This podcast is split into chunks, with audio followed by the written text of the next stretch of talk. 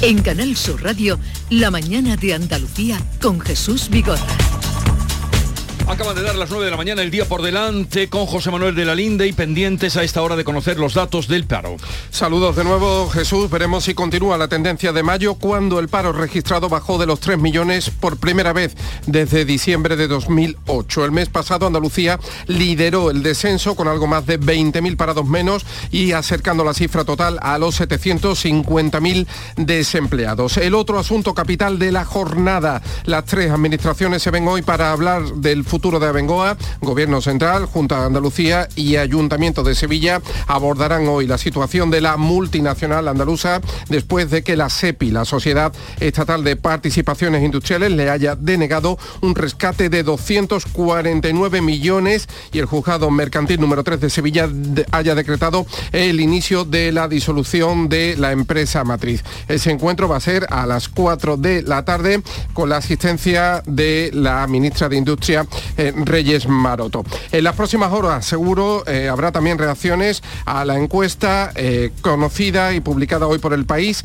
de celebrarse hoy. El PP ganaría las elecciones, Feijó aventaja por primera vez a Sánchez en votos y escaños. El PP desplaza al PSOE del primer puesto tras las elecciones andaluzas. Los populares prosiguen su escalada con Vox a la baja y superan en un punto al PSOE. Este sondeo otorga 118 escaños a los populares frente a los 103 del PSOE y como tercera fuerza se sitúa Vox con 51 escaños. Tenemos ya esos datos del paro. Así pues Jesús venga. baja en 42.409 personas en junio, el ritmo más tibio de la última década. El desempleo baja en junio por debajo de una barrera importante, la de los 3 millones de parados. Tenemos, por tanto, 2.880.582, un nivel históricamente bajo pero el desempleo solo baja en 42.409 personas. en mayo bajó mucho más, sí. el doble. Comparado con, con ese mes de mayo. ¿Y de Andalucía todavía no ha salido? No, tenemos el dato andaluz. En cuanto que lo tengas. Que desarrollaremos en las próximas horas. Nos cuentas. Atentos también en esta jornada la evolución de los heridos del accidente que este domingo le costó la vida al conductor de un autocar en el municipio granadino de Moraleda de Zafayona. Son tres menores de 18 meses, 8 eh, y 11 años y su madre, que siguen ingresados en el hospital de San Cecilio. La mesa negociadora para las huelgas de Ryanair y EasyJet, eh, que se reúnen también esta semana, este próximo miércoles, los paros torpedearon el comienzo de las vacaciones en la Costa del Sol, eh, con más de una veintena de vuelos cancelados en el aeropuerto de Málaga y decenas de conexiones alteradas por los retrasos durante el fin de semana. Veremos a ver si eh, hay algún avance en esa reunión que se va a dar este próximo miércoles. La Policía Nacional también va a dar hoy cuenta de la operación en la que han intervenido por primera vez en el campo de Gibraltar varios drones submarinos empleados para el narcotráfico. Tienen capacidad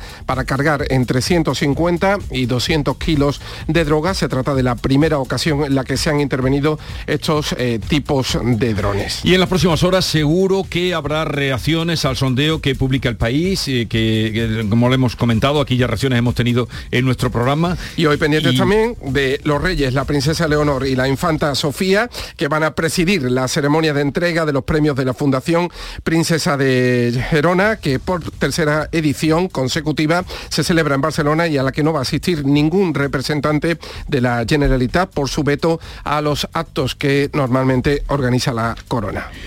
Bueno, vamos a ver los datos del paro en Andalucía. La bajada ha sido eh, en toda España de 42.409 eh, en Andalucía ya tengo por aquí, eh, están saliendo también datos que en un momento les vamos a pasar.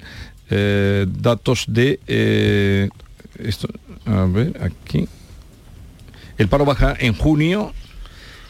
En Andalucía en 58.281 personas, el mayor descenso en un solo mes en la serie estadística, pero no puede ser si... como si han bajado 40.000 puede ser que bajen 58.000. Eso. Esto es del, con la Consejería de Empleo. Bueno, ahora intentaremos averiguar los datos y darle a ustedes cuenta de cómo ha afectado en Andalucía. 9, 4 minutos de la mañana.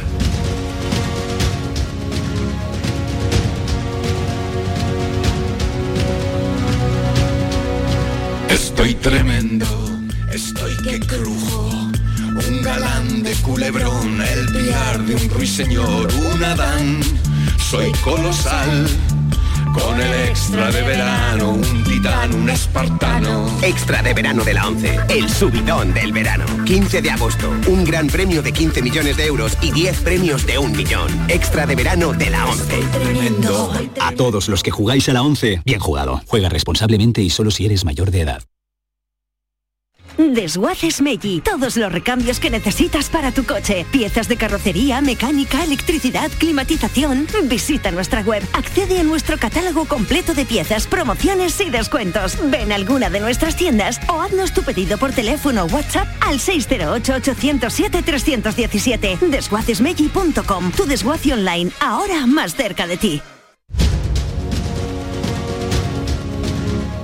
Venga, pues ya tenemos los datos de la bajada del paro en Andalucía. Ese dato que introducía es correspondiente al del año pasado, que bajaron eh, tal día o, en ese mes eh, 50.000. ¿Y ahora cuántos? Sí, ya tenemos los datos a nivel regional. El paro registrado bajó en junio en todas las comunidades autónomas, excepto en Andalucía, donde creció, donde se incrementó en 6.345 personas. Los mayores descensos, por contra, se dieron en Cataluña, Madrid, Galicia o La Rioja. En cuanto las provincias, el paro retrocedió en 46 de ellas, lideradas por Madrid, Barcelona y Málaga, eh, y aumentó en 6, principalmente en Huelva, con más de, eh, o casi 7.000 nuevos parados, Sevilla con más de 3.000 nuevos desempleados y Almería con 2.600 nuevos parados. Estos son los datos, Jesús, Muy bien, muchas a nivel gracias. nacional. Pues esta, esta es la situación, baja 42.409 en España, en Andalucía sube 6.000, un poco mm, raro, ¿no? La, verdad es que sí, eh, estamos un poco aquí intentando hacernos a la idea, ¿no? Y, y sobre todo saber qué es lo que ha pasado. Yo creo que necesitamos alguna explicación más porque realmente resulta difícil. Yo no sé si se debe a que los contratos se firmaron en mayo ya, empezó la temporada, digamos, antes, o es que todavía no se han firmado los contratos y se van a empezar ahora en julio, no lo sé. La verdad que resulta un poco sorprendente porque el verano es la temporada alta para nosotros, para el empleo, evidentemente. Sí, resulta extraño además porque la tendencia en España es que la creación de empleo se está acelerando con ese inicio de la, de la temporada veraniega. De todas maneras, la afiliación de trabajadores en toda España subió en 115.000, aunque el paro baje solamente en 42.000, ¿no? Pero sí que es verdad que Andalucía presenta un dato un poco disonante eh, con el inicio de la temporada turística. A lo mejor estos datos se revierten un poco con los de con los de julio, ¿no? Pero está bien que hayamos bajado de los 3 millones, 2,8 Sí. millones, parece que se instala ahí la cifra un poco, ¿no? La más baja en, en casi 15 años. Pero fíjate, comparativamente, el año pasado, en el mes de junio, bajaron 58.000, que era el dato que decía antes, porque al abrir aquí buscando me salía, y, y este dato es del año pasado, 58.281. Por eso digo que habrá alguna explicación que yo desde luego no la tengo y me Yo gustaría que nos Vamos a tratar de buscarla, Sí, qué es lo que ha pasado. Es, es complicado. Claro. Yo pienso que puede ser por eso, ¿eh? porque lo- lo- este año ha habido muchos problemas con los contratos, no sé, eh, con los contratos de temporada me refiero, y a lo mejor han empezado todos ahora primero de julio, por eso no se cuentan, no lo sé, no lo sé. Javier, ¿se te ocurre por dónde Sí, sí, puede no, venir esto? no, no, no tengo ni, vamos, no tengo ni idea, no, no, ni No, no, siquiera no, tengo los no, datos no regionales más allá de lo que tú que, que tú has, has ofrecido. Eh, lo que he visto a nivel eh, nacional eh, es que además son eh, datos que los primeros análisis que están realizando que son inesperadamente buenos, inesperadamente buenos por, por, por las condiciones que estábamos hablando antes de, de crisis económica severa, de crisis energética, de inflación, y sin embargo este mes de junio se ha comportado como uno de los mejores de, la última década y se lo atribuyen fundamentalmente a las contrataciones de- del mes de junio, de la temporada de turística y a que la reforma laboral facilita que, que haya más empleo fijo. Sí. Y bueno, estos son dos factores que teóricamente beneficiarían también a lo que ocurre en Andalucía. Así que no sé exactamente por qué en el caso andaluz estos dos factores, que es reforma laboral y las contrataciones de junio, pues eh, lo que provocan es un aumento del desempleo. no lo sé. La bajada ha sido de 1,45%. Eh, esa bajada nacional en España. En Andalucía han subido 6.000. Trataremos esta mañana o en los próximos minutos de encontrar a alguien que nos dé alguna explicación a lo que ha pasado. Vamos con otro asunto. ¿Dónde está el presidente de, en funciones de la Junta de Andalucía? Estela. Pues ha ido a alguna isla de descanso estos días. La verdad que después de la campaña electoral que hemos vivido todos también, los, los- los aspirantes a la Junta de Andalucía, pues unos días de descanso con su familia, bueno, pues yo creo que se la han ganado. ¿Y ¿no? mañana va a haber Consejo de Gobierno o no? Sí, mañana habrá, Telemático. habrá consejo de gobierno. Mm. Telemático, bueno, habrá consejo. También tienen que seguir funcionando en cuestiones de orden administrativo. Estos días que el gobierno está en funciones, No, porque pero como me dices que el presidente eh, está en una isla. está en una isla, pero yo no sé si vendrá esta noche o mañana. Yo ya no no sé. ¿Se va a ir a una isla para dos días? Bueno, no, porque se ha ido la semana pasada. se ha ido co- con, sus niños que ya han terminado el cole, como otros tantos Como buen padre y como- Y a disfrutar un poco de la Se ha, familia. llevado, se ha llevado el cuaderno azul o verde Se habrá o rojo y llevado ya el está. boli y el cuaderno, yo creo. Y el teléfono a lo mejor se lo ha dejado aquí, a lo mejor. Pues, hab- habría hecho bien. Pero de nombre no vamos a dar ninguno porque no tenemos. A Caraballo no le va No la marcha. A Estela dice nombres y luego le llaman la atención. Estela defenestró a algún Yo no, yo no, algún es que- consejero o consejera y le dijeron no me lo líes, no me lo líes, Pero Estela. a ver, yo, yo no lo... Estela, yo- que los quemas. que- pero escúchame que yo no soy, es que esto parece, esto es- eh, este tema me parece eh, interesante, ¿verdad? No tanto el baile de nombre o como que parece que los periodistas tenemos la culpa. No mire usted, nosotros contamos las cosas que pasan, las cosas que pasan de todo tipo. Si hay un partido de fútbol y gana uno y pierde otro, lo contamos, no tenemos la culpa que haya ganado el otro. Pues con esto pasa lo mismo. Cuando hay movimientos políticos y hay mm, eh, generan ruido y, y- y baile de nombre, pues nosotros lo contamos, que es nuestro trabajo. Ahora bien, ¿somos los culpables? No, porque yo no decido el gobierno, yo no soy el presidente de la Junta, la presidenta de la Junta en este caso afortunadamente, simplemente contamos lo que hay. Y esas cosas pues se están moviendo, igual que estamos pendientes de los movimientos que va a haber en el PSOE, que parece ser que hoy, que tienen reunión de la Ejecutiva Federal, Pedro Sánchez va a mover algunas piezas. Culpa a algunos de lo que ha pasado aquí en Andalucía cuando en fin, la campaña ha sido mm, rara, la campaña del PSOE ha sido rara, ha sido complicada y además pues han tenido unos resultados bastante malos.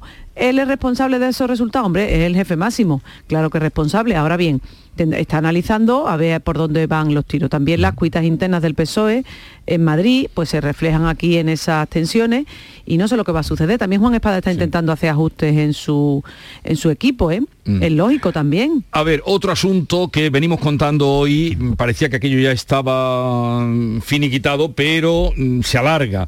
Eh, Me refiero a la reunión decisiva no sé cuántas van ya, de Abengoa hoy que han conseguido eh, juntar pues al ayuntamiento, a la Junta, al gobierno, viene la ministra Reyes Maroto, a las 4 de la tarde están, están citados en, en Fibes, en el Palacio de Exposiciones y Congreso, no sé por qué un sitio tan grande, bueno, será una sala de allí, pero no sé. Esperemos que no sea el auditorio. porque Palacio de Exposiciones y Congreso. Pero en fin, indudablemente manifestamos nuestra preocupación que tienen tantas familias y mm, eh, trabajadores tan cualificados que de, de pasar a ser eh, pues una élite que, que eran eh, a la situación en la que les hemos visto acampando a las puertas de San Telmo. Bueno, ¿creéis que esta reunión de hoy es un acto de buena voluntad o, o que realmente puede pasar algo, Javier?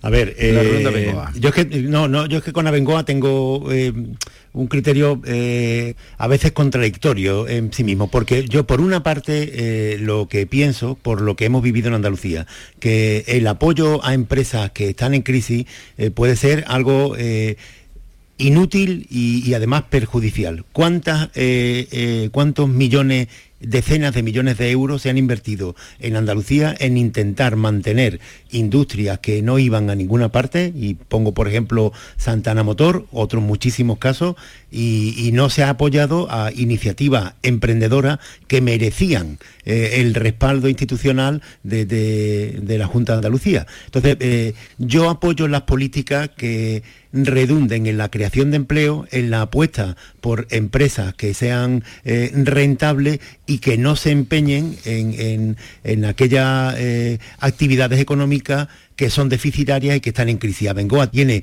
muchas filiales, hay algunas que parece que son muy rentables, no tienen ningún peligro, y otras que, entraron en un- una quiebra que parece irresoluble. Entonces, eh, eh, eso lo tengo yo bastante claro eh, en el, en el sentido de que no me preocupa que, algunas cosas no se apoyen. ¿Qué, parte hay contradictoria? Pues que yo veo que, por ejemplo, el gobierno de la nación, que de, forma tan contundente ha el rescate de Abengoa, sin embargo, cuando se habla de una siderurgia catalana en la que tiene que poner 721 millones, que era más de lo que tenía que poner en Abengoa, ahí no hay ningún debate y la apoya con los ojos cerrados.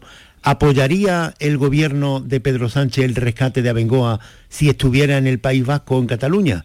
Yo estoy convencido de que la apoyaría y que no estaríamos en esta situación actual. Con lo cual, este es el elemento contradictorio que tengo yo mismo en mi discurso, porque por una parte me parece que esto habría que alejarlo del debate político y analizarlo fríamente y no apoyar empresas ruinosas, y por otra parte tengo clarísimo que se está discriminando a Bengoa por el hecho de ser andaluza y no ocurriría así si fuera vasca o catalana. Eso lo tengo clarísimo.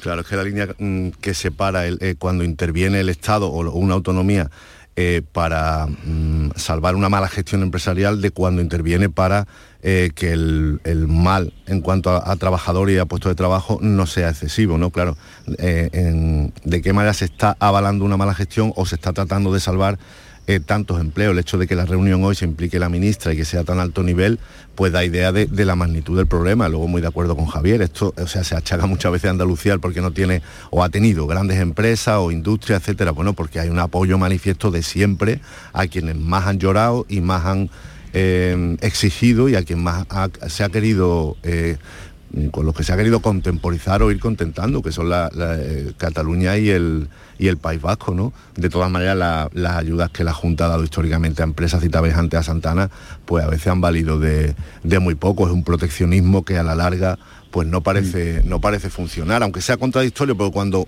una administración pública sí creo yo que tiene eh, el deber un poco de corregir ciertas perversiones del mercado, no la mala gestión que ha podido haberla, porque Bengoa es una cosa muy variada con muchas filiales que tienen muchas patas, digamos, productivas, ¿no?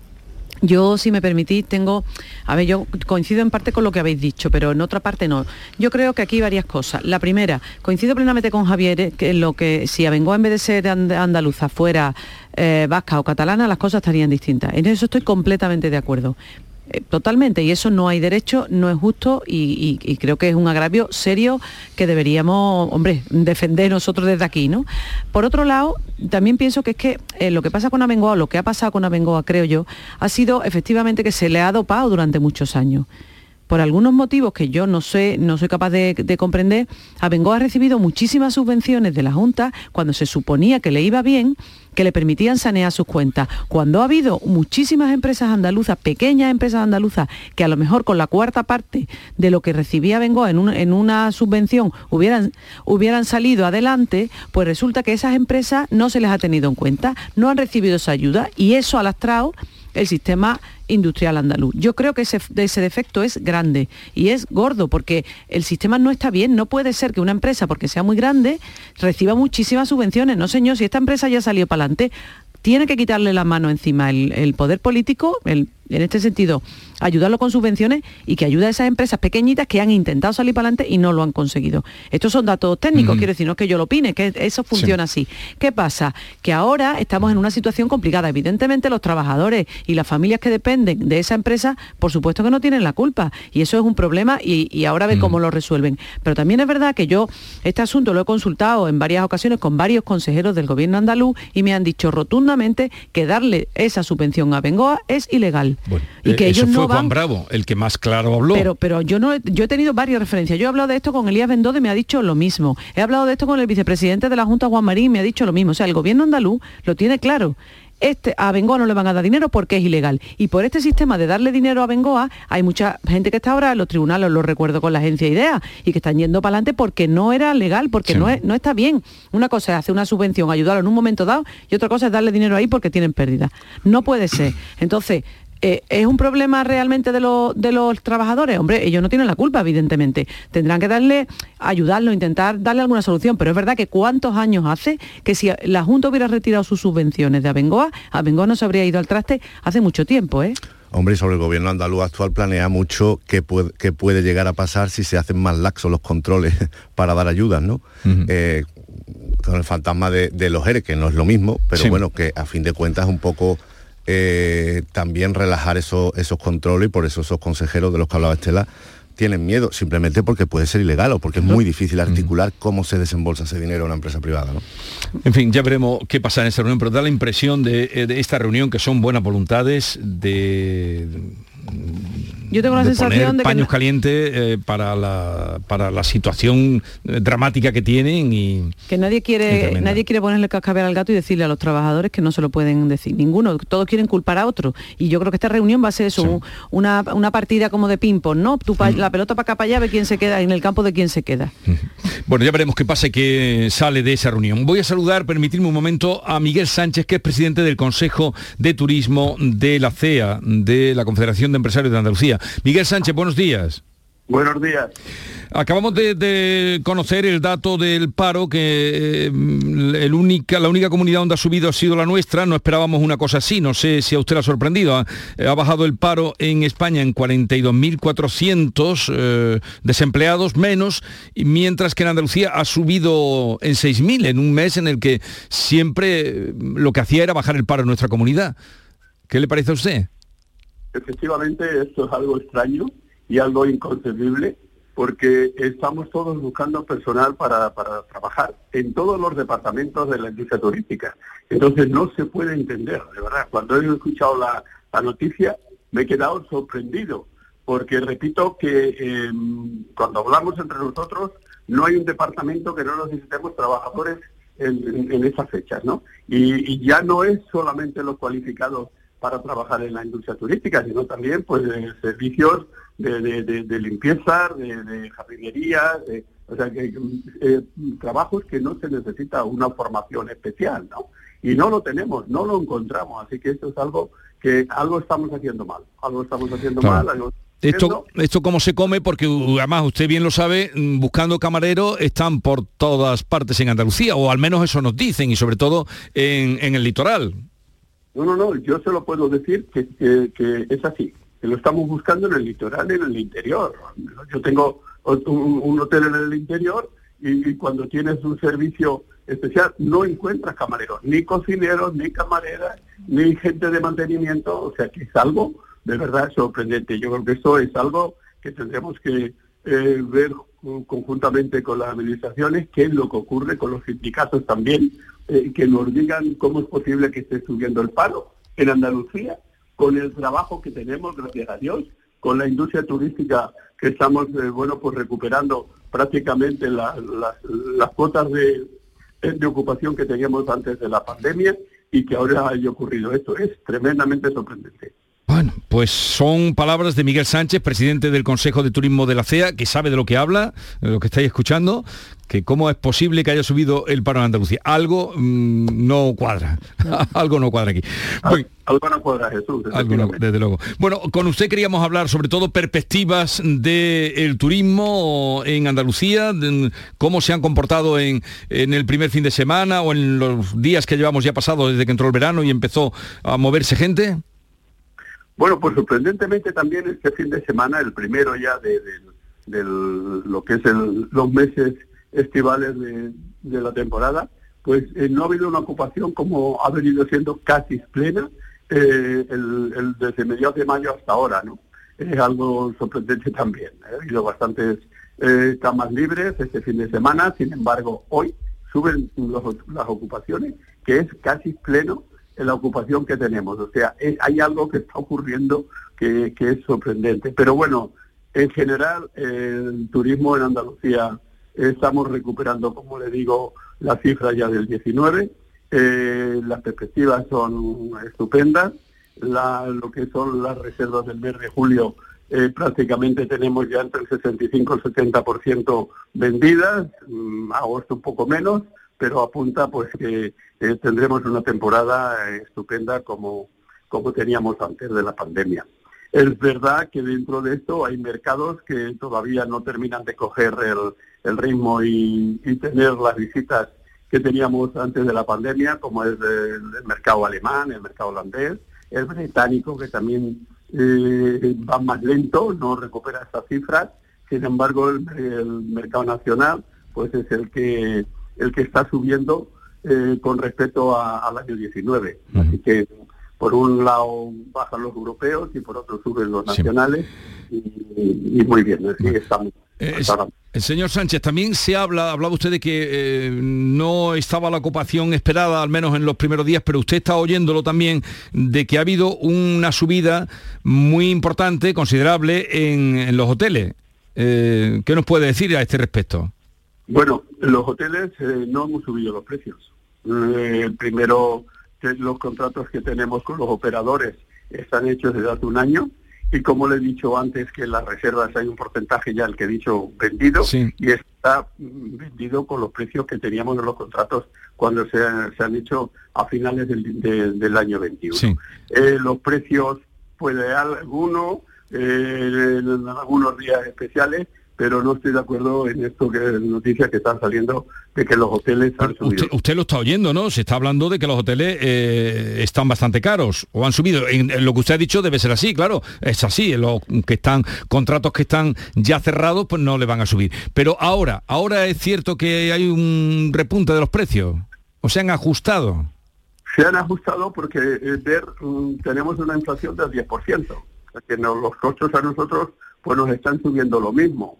Entonces, eh, siempre hemos intentado ser competitivos con los precios y adaptarlos pues a, la calidad-precio que tenemos en Andalucía, en, nuestro, en nuestra industria turística. Pero habrá que, habrá que ajustarlo. Pero somos conscientes los empresarios que hay que hacerlo prudentemente eh, porque, bueno, eh, estamos en, las fechas principales de facturación y, desde luego mm, hay que ser prudentes. No digo que no tengamos que subirlo, porque en algunos casos habrá que reajustar eh, el incremento de los costos que nosotros estamos teniendo a lo que es también las ventas. Pues vamos a esperar a ver qué ocurre el verano, las perspectivas son buenas, nos dice usted, eh, incomprensible el dato que nos ha salido del paro, trataremos también de explicárselo, ahora en un momento hablaremos con alguien que nos pueda ayudar a comprender esto o mm, por lo menos interpretarlo. Miguel Sánchez, presidente del Consejo de Turismo de la CEA, gracias por estar con nosotros, buen verano y un saludo. Muchas gracias Jesús a todos vosotros. La mañana de Andalucía con Jesús Vigorra. Un corazón fuerte es capaz de mover el mundo. Por eso queremos reconocer con el distintivo Corazón Andaluz a todos los productos, personas y empresas que ponen a Andalucía en marcha. Cuando veas un distintivo Corazón Andaluz, sabrás que ahí hay excelencia y que se consigue desde Andalucía con amor. Donde late Andalucía, Corazón Andaluz. Junta de Andalucía.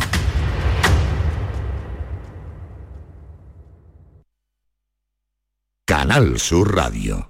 Ana, ¿qué te has hecho? Porque te veo genial. Pues ya eres la tercera persona que me lo dice hoy. En Clínicas Doctora Martán me han hecho un análisis personalizado de mi rostro y me he realizado algunos tratamientos estéticos. Con ella siempre obtienes un resultado natural. Además, la doctora Martán es especialista en relleno de labios. Los resultados son espectaculares. Ponte en las mejores manos y saca tu mejor versión. Clínica Doctora Martán, en Alcalá de Guadaira, calle Mairena 16. No te quedes con las ganas. Aprovecha nuestro 20 aniversario. Un verano sin gafas es más verano. Consulta refractiva gratuita, solo hasta el 31 de julio. Tecnolasersevilla.es Hola Antonio, ¿dónde vas? Vengo de Dental Implantology. Tenía la boca fatal y la mascarilla me estaba evitando pasar vergüenza, así que estoy aprovechando estos días para hacerme el tratamiento. Y lo mejor, me han sedado y no me he enterado de nada. Dental Implantology. Comienza ahora tu tratamiento con un 20% de descuento hasta el 15 de julio y con condiciones especiales de financiación. ¿Cómo me gusta tu coche? Los asientos de cuero, la enorme pantalla y esa presencia. Mmm, cómo se nota que es nuevo. No, no es nuevo, pero es un Driveris. En Driveris vendemos coches de segunda mano, pero no cualquier coche. Los seleccionamos, los revisamos y los garantizamos. Y le ponemos un buen precio. Y así con más de mil coches de todas las marcas. No necesitas un coche nuevo, necesitas un Driveris. Encuentra el tuyo en driveris.es. Driveris, vehículos de ocasión de verdad. Mano de santo limpia la ropa, mano de santo limpiar salón, mano de santo y en la cocina, en el coche, en el watercloak, mano de santo para el hotel, mano de santo para el taller, mano de santo te cuida, mano de santo te alegra la vida, mano de santo, mano de santo, ponte a bailar y no limpies tanto, mano de santo, mano de santo, ponte a bailar y no limpies tanto. Seguramente el mejor desengrasante del mundo. Pruébalo.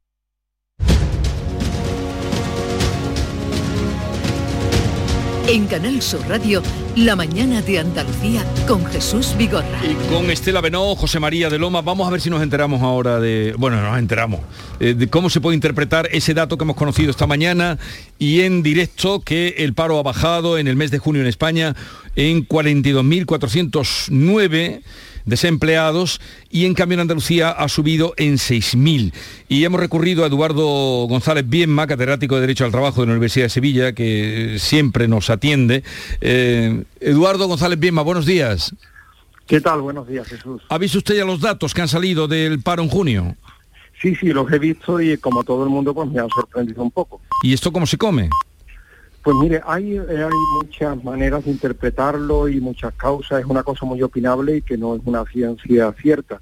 Pero eh, con carácter general diría que, que, otro dato que también tenemos en este mes y que nos puede ayudar algo es que eh, la, el descenso respecto del año pasado en Andalucía ha sido de un 14,8% eh, con 8, con 8 del paro. O sea, ahora hay un 14% menos que el año pasado. Sí. Entonces cabe la posibilidad de que no todos los meses pues haya una linealidad, eh, en fin, exacta, ¿no? Un mes puede bajar a lo mejor el paro pues ha subido 6.000, pero igual el próximo mes baja 30.000, ¿no? Eh, pero yo me inclino por, por un conjunto de pequeñas razones, ¿no? Para empezar, junio es un mes, o sea, dentro de una economía tan estacionalizada como es la de Andalucía, donde el factor turismo y el factor agrario pues son esenciales. Sí. Resulta que abril y mayo son meses de mucha concentración turística por ferias, por tal, por Semana Santa, y sin embargo junio es un mes un poquito valle en cuanto a empleo. Y en julio, que viene la temporada turística veraniega, pues veremos cómo este mismo dato dentro de un mes será muy distinto al que estamos viendo ahora. Eh, posiblemente un repunte del empleo, vamos, posiblemente no, sin duda, un repunte del empleo importantísimo. Hay datos también que pueden ser eh, coyunturales de manera colateral, como por ejemplo alumnos egresados de universidades que acaban el curso en esta época y que ya muchos se inscriben en el desempleo, pensando en, su, en su futuro acceso al mercado de trabajo, pero este dato no es muy convincente porque no es algo propiamente de Andalucía. ¿no? Lo que eh, diría que más propiamente de Andalucía es eh, la conexión con la estacionalidad de, del turismo, que junio, como le digo, es un mes muy romo en cuanto a eso, y en cuanto al y en cuanto al, digamos, el, el, carácter también de que junio mm, en, en, en, términos agrarios no es un mes de especial sí. intensidad. Sí. Julio y agosto pues un, son ya sí. más intensos, eh, vamos, dependiendo de las actividades, ¿no? Entonces, bueno, eso nos puede ayudar un poco, pero como le digo, son aproximaciones o interpretaciones, ¿no? Cuando llegaba ese dato estábamos hablando con Miguel Sánchez, que es presidente del Consejo de Turismo de la CEA, y, y, decía él que él lo entiende menos todavía porque en su sector están buscando, le consta a él que están buscando muchos trabajadores relacionados con el sector del turismo y que no encuentran. Claro, porque eso era otra razón eh, que le iba a decir ahora Jesús. Eh, estos datos que tenemos ahora no son de la sea, no son la encuesta de población activa, no son del empleo real, sino sí. son de los afiliados, vamos, de los inscritos como tal en el INE, en el, en el, en el INE, o sea, en el SEPE, o sea, los que están inscritos como desempleados formalmente. Entonces, no necesariamente pues van a dar la, una imagen fiel del nivel de empleo, porque yo sí que lo oigo mucho, eh, y es una cosa que cualquiera ve que, que, realmente un nivel de desempleo real alto no, no hay. No quiero decir que esté todo el mundo empleado, pero que realmente no se puede constatar un nivel alto de desempleo que en muchísimos sectores eh, cuesta mucho encontrar trabajadores cualificados, uh -huh. cualificados para ese sector, quiero decir, aunque sea sí. un nivel a un nivel básico, ¿no? Entonces, como le digo, el, el, hecho de que no sea el empleo real, sino también las inscripciones en el INEM, pues no da una imagen cierta de que efectivamente Si se fija la estadística, son 6.000 más inscritos en el, en el, en el INEM, ¿no? Sí. O sea, en el SEPE, no necesariamente 6.000 mal parados, que habría que ver, por lo tanto, y esperar al, al análisis de la, de la encuesta de población activa, que es más fiable. Bueno. Eduardo González Bienma, catedrático de Derecho del Trabajo en la Universidad de Sevilla, gracias por estar con nosotros. Un saludo y buenos días. Muchas gracias a vosotros. Buenos días. Bien, vamos a terminar ya. Estela y José María de Loma, me gustaría a esta hora compartir con vosotros, en fin, la pérdida que supone la muerte de eh, Fernando García de Cortázar eh, un divulgador de la historia magnífico, la contaba bien, la escribía mejor. Ahí está esa breve historia de España de la que se vendieron no sé cuántos. Y, y el último libro que tenía además, eh, tenía, eh, porque estaba, era muy prolífico. Escribió hace un par de años España en el corazón, un libro muy bonito, muy bonito. Y ahora su último libro era Patria hecha carne, paisajes de la historia de España. Yo digo que hoy es un día un poco eh, triste, pero también para recordar a este tipo de personas, ¿no? Que, que, que tú te pones a leer su currículum y te mareas, porque dices, madre mía, pero este señor cómo pudo hacer tantísimas cosas.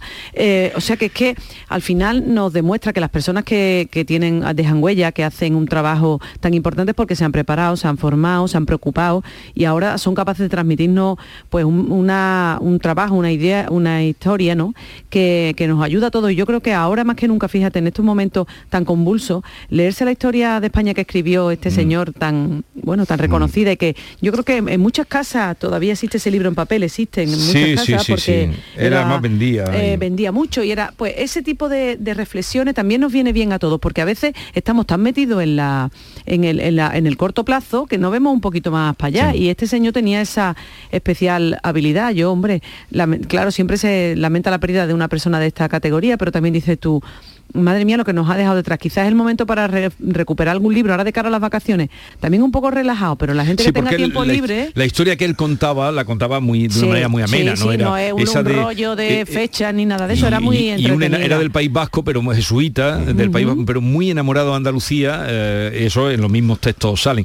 Eh, ¿Lo conociste libro- tú, José el- María? sí, el primer libro que hizo, el de, el de la breve historia de España, que lo hizo con, con José Manuel Fernández Vesga, otro divulgador. Ese libro que está en tantas casas es un es un breviario que se lee y uno aprende muchísimo, es un fresco de toda la historia de España, desde los orígenes hasta, hasta casi ahora, y es un libro eh, con el que uno se instruye muchísimo y es, es el ejemplo de que las humanidades no tienen que ser algo tostón, casposo, sino que es algo que se puede, eh, con lo que uno se puede deleitar y aprender y, y hacerse más, más culto, más libre. Y él fue un gran defensor de las humanidades y del saber y de la historia y, la- y lo transmitió y lo divulgó muy muy bien, ¿no? Ahora Mm. que hemos visto estas personas que sacan mucha nota en selectividad y les caen improperios porque dicen que van a estudiar filología Sí. o historia, ¿no? Una- eh, Él también toda su vida fue una reivindicación de que, de que el saber da placer y que divulgarlo, si se hace bien, pues es muy atractivo, algo como la historia de España. ¿no? Pues con su recuerdo y la recomendación de, de esa breve historia de España o muchos que han salido después, después, hay sí. libros maravillosos de, Sí. de-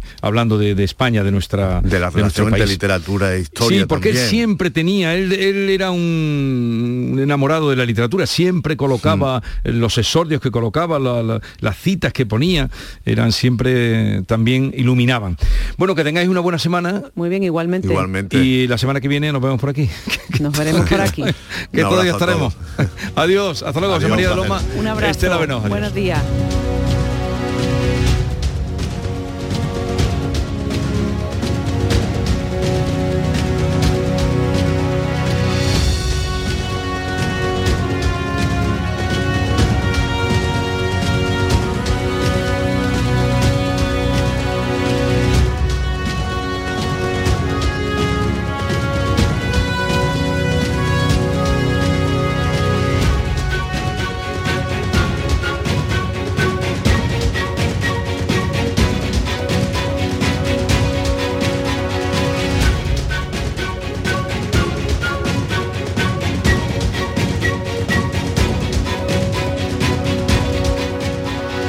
En Canal Sur Radio, La mañana de Andalucía con Jesús Vigorra. ¿Te gusta el rock?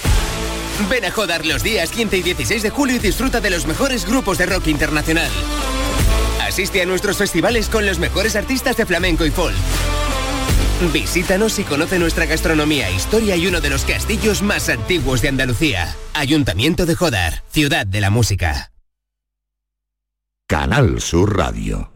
Ana, ¿qué te has hecho? Porque te veo genial. Pues ya eres la tercera persona que me lo dice hoy. En Clínicas Doctora Martán me han hecho un análisis personalizado de mi rostro y me he realizado algunos tratamientos estéticos. Con ella siempre obtienes un resultado natural. Además, la doctora Martán es especialista en relleno de labios. Los resultados son espectaculares. Ponte en las mejores manos y saca tu mejor versión. Clínica Doctora Martán, en Alcalá de Guadaira, calle Mairena 16. El talento empieza cuando cada clase es una experiencia, cuando el mundo entero es tu escenario para demostrar lo que vales, cuando conectas con la gente que te acompañará en tu futuro y cuando te esfuerzas al máximo para conseguir la excelencia. El talento empieza en Loyola. Inscríbete a nuestras pruebas de admisión en uloyola.es. Universidad Loyola. We are talent.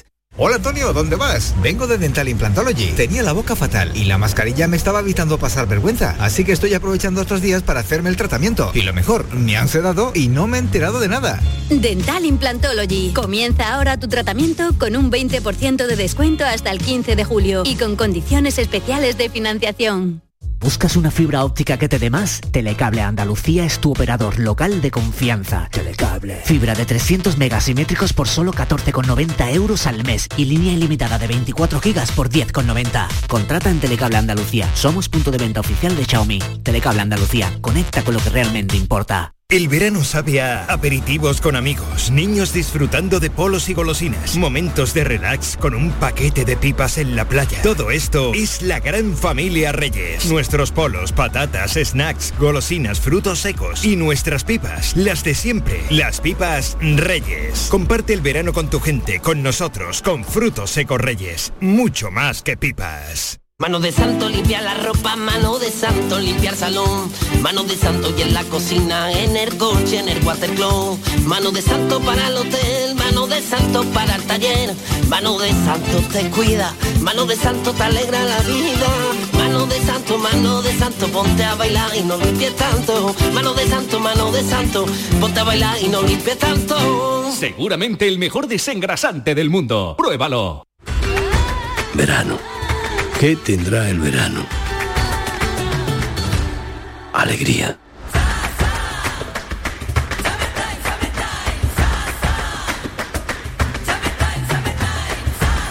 Este verano, date una alegría.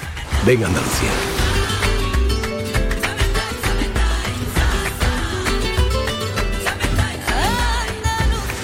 Campaña financiada con fondos FEDER, Junta de Andalucía. Esta es La Mañana de Andalucía con Jesús Vigorra. Canal Sur Radio.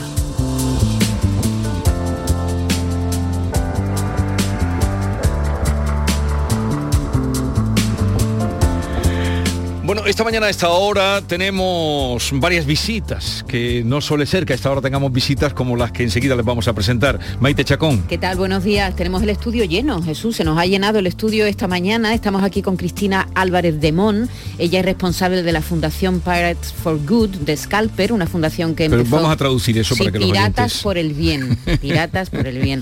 Eh, es una fundación que nace en el año 2019.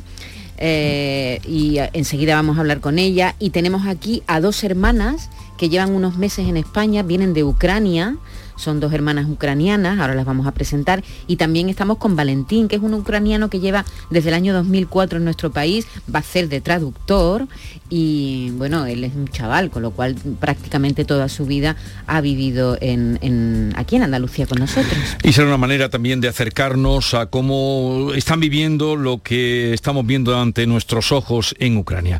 Eh, Cristina, buenos días. Buenos días.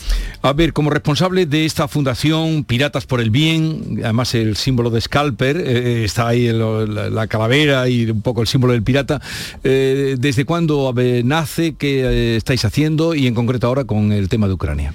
Pues eh, nada, buenos días. Eh, nosotros, eh, Scalpers, que ya lleva 15 años como eh, empresa del sector textil, tiene una plantilla muy joven y siempre había muchísimo compromiso social. Entonces hacíamos muchas eh, iniciativas de responsabilidad social corporativa. Y en el 2019 decidimos constituir nuestra propia fundación que trabajara por el territorio urbano, entendiendo como tal, por un lado, las personas, los colectivos más vulnerables y por otro lado, pues el, el propio espacio.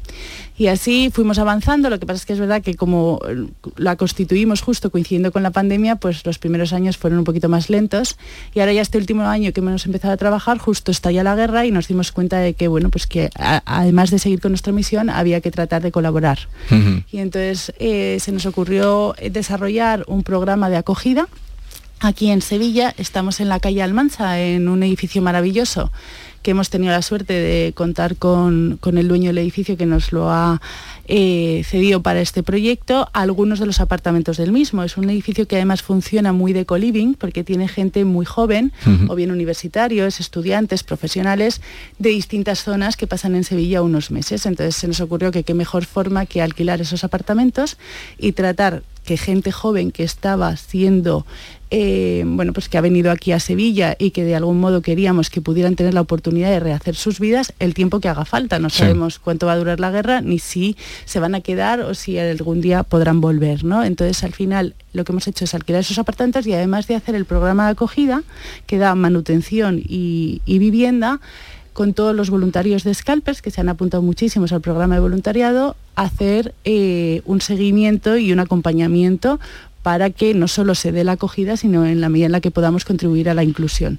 Entonces estamos realizando talleres desde clases de español e inglés hasta talleres de jardinería, de cocina, visitas culturales. ¿Y cuántas personas tenéis o cuántos jóvenes? En estos momentos están ocho personas con nosotros eh, porque pensábamos que era mejor poca gente, pero que pudiéramos acompañarla en su totalidad y trabajar bien con ellos que mucha gente. Así conocimos a Valentín, que además nos está ayudando junto con su madre desde la Asociación de Ucranianos aquí en Sevilla, como profesores de español y nuestros traductores.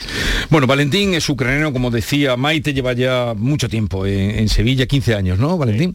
Y mm, esa asociación que tenéis, mm, supongo que ahora estaréis muy en contacto con Ucrania y con gente que está saliendo de allí. Lo que tenemos es un contacto que llevamos trabajando con él desde 2014, desde la guerra de Crimea y estamos en contacto con diariamente. Él nos pasa, bueno, fotos, vídeos que, que en la tele no salen realmente y nos explica la situación. Y ahora está peor que desde el principio. Ahora antes la gente pedía comida, bueno, lo básico, ahora es que no tienen ni lo básico, están pidiendo de todo. Vamos a saludar, y tú nos ayudarás a ello, a Yana, que tiene 16 años. Eh, Yana, ¿cuál de las Yana, buenos días. bueno, acércate al micrófono. Eh, de español supongo que habla... ¿Cuánto tiempo lleva aquí? Eh, llevan como cuatro o tres meses, pero desde que empezamos a dar las clases llevamos tres semanas más o menos. Lógico. Bueno, pues mm, lo primero que nos cuente cómo está, cómo se encuentra en Sevilla, con vosotros, ¿qué tal? Розкажи трошки, трохи, як ти в Севілі себе почуваєш, чи все добре, чи тобі сподобається? Мені дуже подобається Севілія.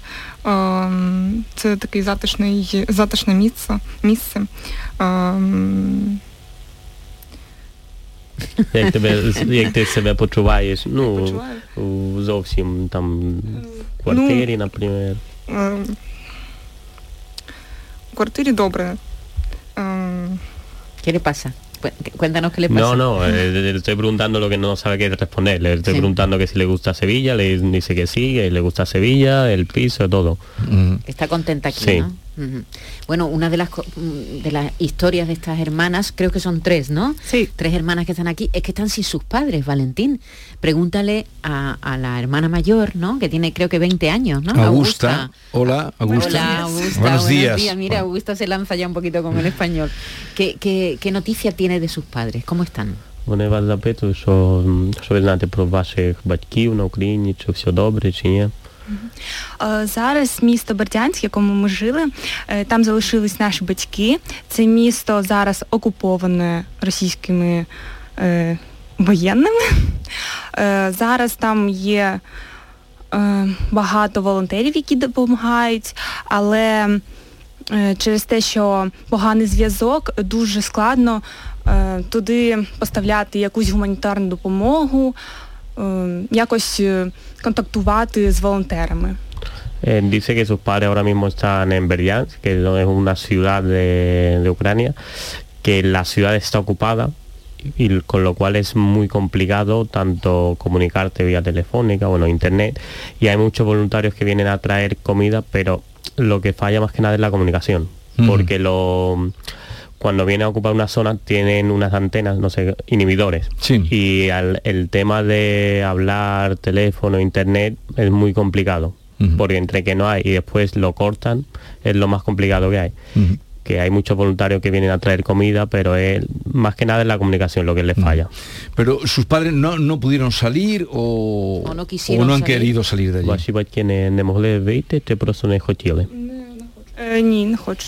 Ваші батьки не, не могли вийти, чи просто не хотіли? Ні, не хочуть. No, dicen que no, no querían salir. Ujú. ¿Y la otra hermana dónde está? Está aquí también con... Eh, Sí, está en- aquí eh, ahora mismo, pero... eh, Vamos, que está en, en sí, Sevilla. está en Sevilla, Está está enferma. enferma. Mm, está. ¿Y eran tres hermanas o eran más miembros de familia? Eh, va a ser que se esté- Ні, немає. No, eran las tres hermanas. Las tres, las tres hermanas. Bueno, ¿y eh, cómo pasan el día? ¿Están estudiando?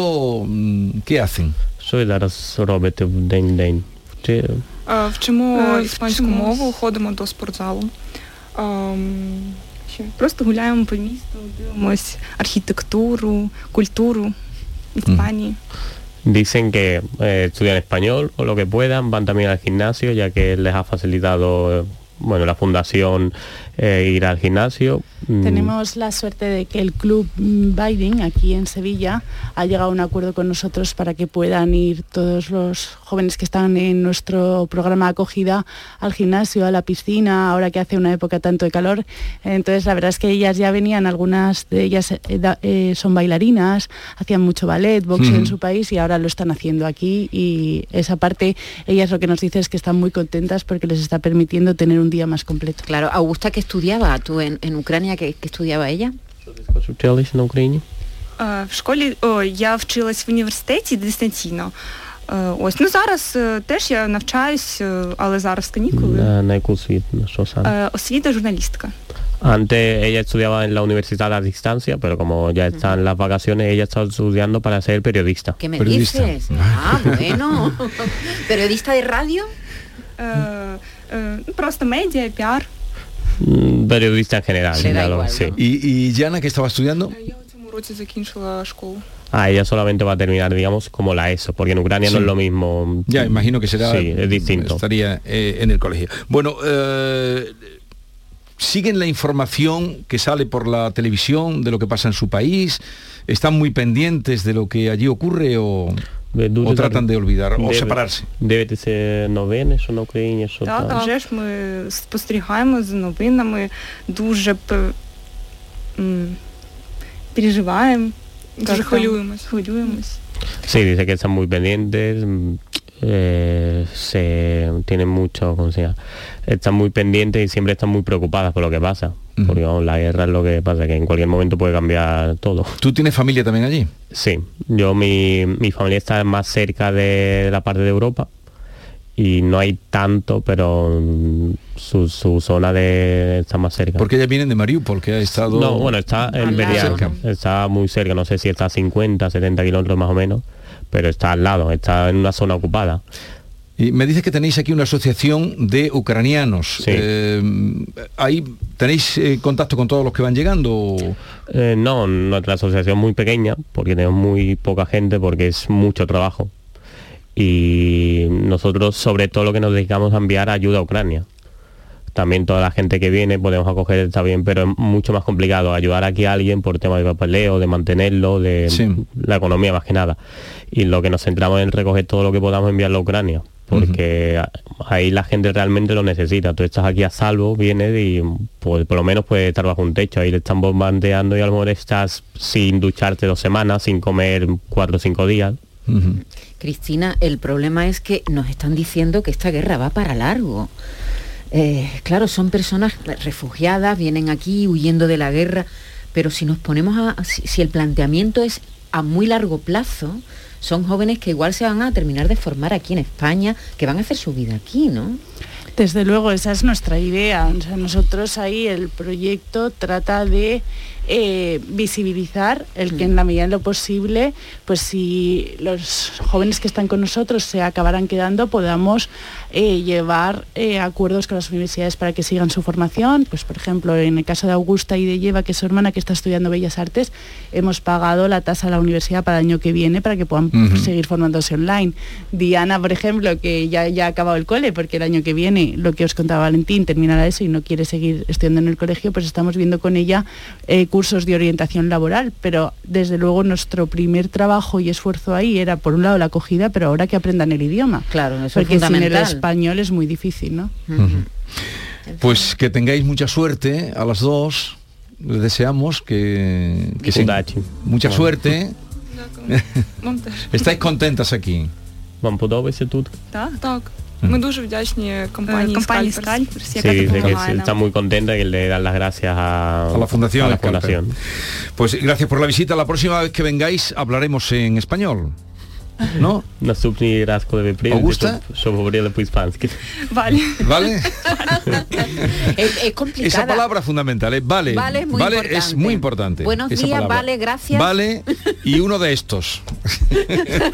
con el dedo, señalar con el dedo. Es muy difícil el ucraniano. ¿eh? Valentín. Muy distinto. Es muy distinto a, a nuestra lengua. Pero es mucha gente la que viene que hemos oído hablar pronto. Sí, que enseguida eh, Sí, aprenden. porque aquí la gente cuando viene se pone a trabajar y es más fácil aprender el idioma cuando estás con los españoles. trabajando. Si estás siempre con ucraniano es muy difícil aprender el idioma. Pero ellas tienen relación también con, Sí. con españoles, ¿no? Bueno, todos nuestros voluntarios van Van. todas las tardes a hablar con ellas. Bueno, pues quedamos emplazados para otra cita y a la Fundación Scalper felicitarle por eh, esa, esa actividad que tienen eh, con los necesitados, en este caso, como estas hermanas tan lindas, Yana, Augusta y la hermana que dice que, que no ha podido venir lleva. tan lejos de sus padres lleva. y en una ciudad en la que espero os sintáis como, como propias de aquí.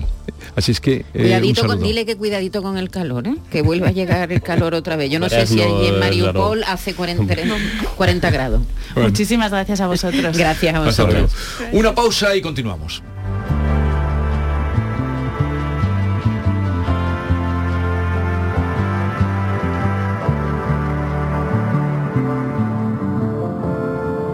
La mañana de Andalucía con Jesús Vigorra. El Mirador de Andalucía. Las noticias de la jornada, la última hora del deporte, las entrevistas de interés. La actualidad que buscas la tienes en el Mirador de Andalucía. De lunes a viernes desde las 7 de la tarde con Jorge González. Quédate en Canal Sur Radio, la radio de Andalucía. Canal Sur Radio. Ana, ¿qué te has hecho? Porque te veo genial. Pues ya eres la tercera persona que me lo dice hoy. En Clínicas Doctora Martán me han hecho un análisis personalizado de mi rostro y me he realizado algunos tratamientos estéticos. Con ella siempre obtienes un resultado natural. Además, la doctora Martán es especialista en relleno de labios. Los resultados son espectaculares. Ponte en las mejores manos y saca tu mejor versión. Clínica Doctora Martán, en Alcalá de Guadaira, calle Mairena 16. Vente a Dimarsa, ponte en mis manos y dile chao, dile chao, dile chao, chao, chao, empieza ya tu autoconsumo, nuestro petróleo es el sol. Leques fotovoltaicas Dimarsa y despreocúpate de la factura de la luz. Dimarsa.es. ¿Te has enterado de las rebajas de Muebles en Rey? Está todo rebajadísimo. Toda la tienda rebajada con hasta el 60% de descuento y además con financiación, transporte y montaje gratis. ¿Te has enterado? Rebajas de Muebles Rey. Las mejores. En Sevilla, Polígono El Manchón Tomares frente Hipercor al Jarafe. En Grupo Sirsa y sus marcas Renault, Dacia, Mazda, Volvo y Suzuki, volvemos a tenerlo todo muy claro. Tenemos más de mil vehículos de ocasión y de entrega inmediata, con hasta cuatro años de garantía y hasta 3.000 euros de descuento. Más de mil coches, hasta cuatro años de garantía y hasta 3.000 euros de descuento. ¿A que lo ves? Muy claro. Grupo Sirsa, tus concesionarios Renault, Dacia, Mazda, Volvo y Suzuki de Sevilla.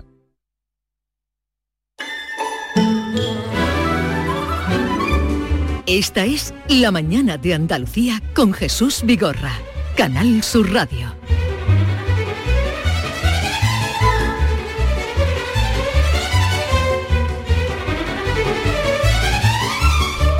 Es que cuando vemos así de cerca la situación de tres hermanas Fíjate, jóvenes, Sin sus padres. sus padres allí, cerca padres de donde allí. está la, la invasión, Y además sin fecha de vuelta, Jesús, que ese, es- ese es el, la angustia, ¿no? Porque tú dices, "Mm, voy voy a estar dos meses, pero tú no sabes si, si vas a poder volver Mm. y a dónde vas a poder volver y cómo va a estar ese país eh, cuando acabe la guerra. Bueno, pues eh, tenemos Adelantamos ya- algo, vamos a adelantar nuestro contenido. Tenemos hoy pues muchos invitados. Van a pasar por aquí las niñas de Cádiz que vienen a presentar su último espectáculo. las chirigóticas, para que ustedes se Sí, las, hagan una idea. antiguas Las chi- chirigóticas. Las, antiguas chirigóticas. Ahora llamadas las niñas. niñas de Cádiz, que nos van a contar eh, en qué consiste su último espectáculo. Ya van a empezar una gira. Un gran pianista, Andrés Barrios Navarro, va a pasar por aquí. Es un pianista de formación clásica, es de Utrera y lleva pues eh, hace jazz, eh, desde Camarón a Chicorea también, en fin, es un tipo estupendo y, y vamos a hablar con él, que también tiene una, una gira de conciertos. Por cierto, ha colaborado con Juan Pérez Florista eh, con nuestro amigo Juan Pérez Floristán. ¿Algún motivo para la participación que ¿Algún llegamos mo- ya? Ah, que llegamos ya, Eh, perdón, llegamos perdón. ¿Has estado en la playa este fin de semana? Sí, Bueno, queremos preguntar. ¿Sí has estado? Sí, he estado. ¿Qué tal? ¿Cómo, cómo has encontrado la playa? estaba estupenda. ¿Mucha gente? No, no, ¿No? donde yo, donde yo estuve no, lo normal. Bueno, pues eh, hay quien dice que ya están las playas andaluzas llenas No empiecen ya a exagerar. de gente, llenas de gente. Con los primeros, con la llegada de los primeros Ayer hacía un día magnífico de Sí, playa sí. por la parte de, de- de Cádiz, del litoral gaditano, sí, y también. Estela me lo ha dicho. Bueno, pues hoy queremos preguntarle a nuestros oyentes qué se han encontrado en su playa. ¿Han estado, han visitado la playa este fin de semana, que coincide además con el primer eh, día de, de- de veraneo en julio? ¿Cómo las han encontrado? ¿Cómo las han encontrado? Eh, pues Mucha gente, eh, lo que esperaban, sí, ¿no? De eso hablaremos, venga, dentro de un momento. ¿Cómo han encontrado Ya las playas en este primer fin de semana? Exactamente, ya- 679 40 200 200. nos dejan ahí el mensaje cómo las han encontrado, qué han echado en falta, qué han echado de más, eh, precios, servicios.